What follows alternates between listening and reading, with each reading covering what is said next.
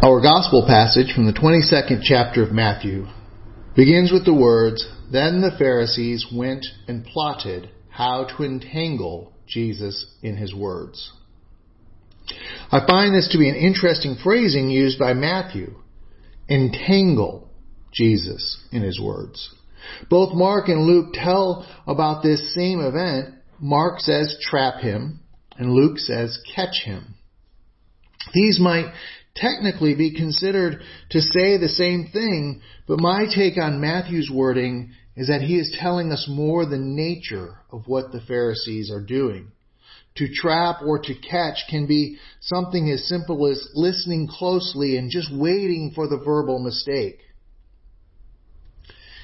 In such a case, the Pharisees are plotting and they are waiting. They're wanting for Jesus to fail. That is certain. That phrasing, to catch, to trap, does not immediately mean they're trying to manipulate the situation in order to get Jesus to fail. Matthew says that the Pharisees plotted how to entangle Jesus in his words. Matthew is telling us that the Pharisees are not only waiting to catch Jesus in a verbal mistake, they're actively trying to get him twisted around so that he says something either against the faith or against the Romans so that they can have Jesus charged. In one direction, they say he's a heretic. He's leading you away from God. Stop following him. In the other direction, they claim he's an insurrection. He's speaking against the state. Stop people from listening to him. Herod, you need to arrest him, throw him in jail, and kill him. The Pharisees will accept either choice at this point, as long as Jesus is silenced. The Pharisees want their power back. To get their power back, the Pharisees need the person who has captured the attention of the people discredited. The Pharisees do not care about the truth. The Pharisees do not care if Jesus is guilty. The Pharisees only need for Jesus to sound guilty. The Pharisees only need to get somebody to believe that Jesus is in the wrong and needs to be removed from the public scene. This sounds remarkably like today's politics. Out of context sound bites and manipulated photos abound. And it does not matter what a candidate said if you can be convinced that what was said is against what you believe. The point today, however, is not, even though I suspect it shall be happening in many parishes today, to use our gospel as a launch pad for political discourse, with one minor exception at the end. Our point today is to look at the Pharisees and Jesus' response to them with the purpose of learning more about our own Christian responsibility and Christian life. The first thing the Pharisees do is plot how to entangle Jesus in his words. As said, they do not only want to wait and catch Jesus saying something wrong, they want to make sure that Jesus will say something wrong and thereby get him removed from the public eye. They begin by trying to ingratiate their way into Jesus' favor and trust. They start pouring on the compliments and kissing up to him. First, they address him as teacher. They appear to affirm Jesus' status as a person with the authority to teach. Then they really lay it on. You teach the truth and the way of God. Then they invite the controversial statement. You're not afraid. You don't care about other people's opinion. You're not worried about keeping up appearances. You're bold in your truth telling. All statements designed to entice Jesus out onto some verbal thin ice. Then they put before Jesus the controversial question that once answered will give them what they want, a way to bring charges against him. Tell us, Jesus, is it lawful to pay taxes to Caesar or not? The Pharisees lay before Jesus the perfect example of a false dichotomy. There is very little in the world that can be answered with a simple yes, no. And the more controversial the issue, the less likely the answer can be reduced to yes or no. Now the Pharisees take the matter of taxes, which can be controversial even in the most benign of circumstances, and ask Jesus to give a yes or no answer in relation to paying taxes to Caesar, the Roman occupier, the oppressor. The Pharisees are expecting for Jesus to walk straight into the trap that they have crafted. If Jesus says pay t- taxes to Caesar, then he is no friend of the Jews. He has sided with the occupation forces, the oppressors, the one that they yearn to cast off and be free. If Jesus says to pay taxes to Caesar, he will lose the popular support that is growing daily. The people will see him as a traitor and turn away from him.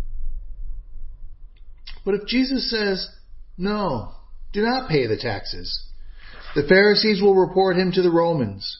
They will claim that Jesus is agitating for a tax revolt. The last tax revolt that occurred in Judea was a little over 20 years prior to this day, this event that we're talking about this morning.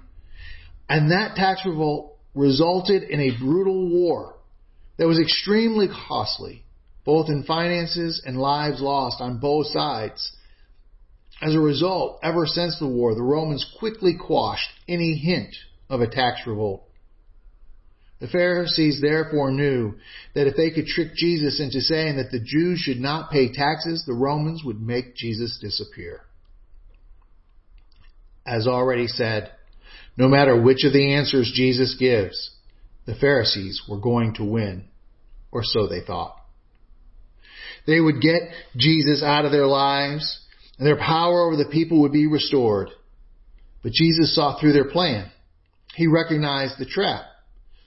It could be our first subtle learning point of the day. When asked a controversial question and yes, no as an answer is what is demanded, the answer most likely is neither yes or no, and the question itself a trap. Jesus confronts the Pharisees in response. You hypocrites, why do you put me to the test? And Jesus is pointing out that they are asking a question that they themselves will not answer. At least not out loud. You hypocrites, why put me to the test? Why are you asking me the question that you will not answer? And Jesus goes on to say, bring me, bring me the coin for paying the taxes. When the Pharisees gave Jesus the coin, Jesus pointed out that it was a Roman coin. Jesus asked them, Whose image is this? Whose name is written here on the coin? The Pharisees answered, It is Caesar. At that point, Jesus really did not have to say anything more. The fact that they were carrying Roman money proved that they had already submitted to Rome. The Pharisees had already accepted the monetary system and the rules that went with it. They had already accepted the reality of their Roman occupiers. They bought and sold and paid their taxes with the mark of Caesar. Unlike money here in the United States that's marked with past presidents, and in the rare exception, non-presidents such as Benjamin Frank, Franklin, our money is marked to honor those of the past. Roman money was marked with the reigning Caesar. The mark of each successive Caesar replaced the previous. Old coins replaced with new coins, the old Caesar replaced with the new Caesar. Each time the emperor changed, the money changed, and the people accepted the new marked coins as how they would buy and sell and pay their taxes. When the Pharisees handed Jesus the coin, they handed him the mark of Caesar Tiberius by which they would buy and sell and pay their taxes. In another 24 or so years, they would be buying and selling and paying their taxes with the mark of Caesar Nero, who was, as the reigning Caesar, so brutal and initiated such violent persecution that he was known in the region as the beast. Then Jesus with that coin and his questions about Caesar, he upended the conversation and sidestepped the trap. If this coin has Caesar's face on it, and this coin has Caesar's name on it, then this coin must belong to Caesar. If it belongs to Caesar, then give it to Caesar. And then Jesus asks, adds his classic barb at the end. That small hook to get the listener or the reader's attention turned and directed and understanding of what Jesus' real priority is. If the coin belongs to Caesar, then give it back to Caesar and give to God what is God's. Jesus tells the Pharisees, you hypocrites, you are supposed to be leading the people in the faith, but instead you are playing games with politics. Go and give Caesar what belongs to him, but do so in order to be free to give to God what belongs to God.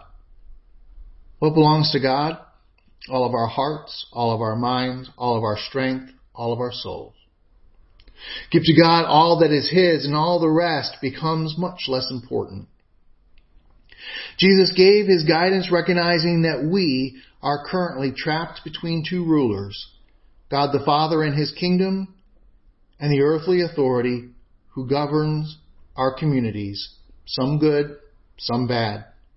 So Jesus tells us to give what we must to the earthly so that we are free to give everything, all our hearts, all our minds, all our strength, all of our soul to God. And today that equates to the taxes, certain aspects of civic duty such as voting, and in general being what would be classed a good citizen. These belong to the government, so we give them to the government. But they should not dominate our way of being. Our way of being belongs to God. And we are to give God all that is God's. And that is all our heart, all our mind, all our strength, and all our soul. Amen.